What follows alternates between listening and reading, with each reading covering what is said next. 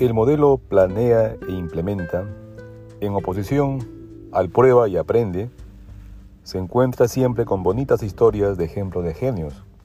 Una de las más populares es que Miguel Ángel era capaz de ver una figura entera en un bloque de mármol antes de tocarlo. Es una imagen maravillosa, pero no es verdadera.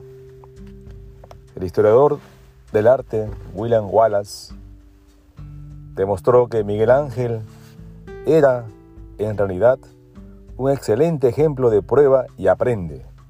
Constantemente cambiaba de opinión y alteraba sus planes de esculturas mientras iba avanzando. Dejó tres quintas partes de sus esculturas sin terminar, cada vez cambiando algo que le parecía más prometedor. La primera línea de análisis de Wallace es Miguel Ángel no expuso una teoría del arte.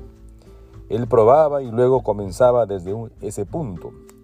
Fue escultor, pintor, arquitecto y también diseñó fortificaciones militares para Florencia antes de los 30 años.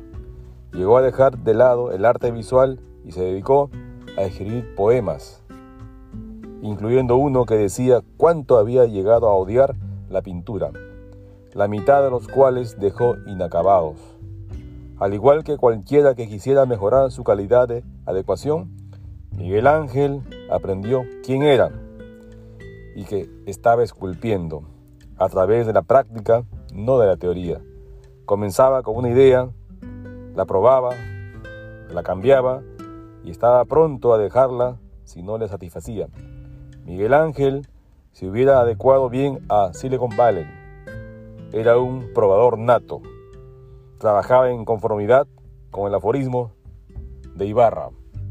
Sé quién soy cuando veo lo que hago.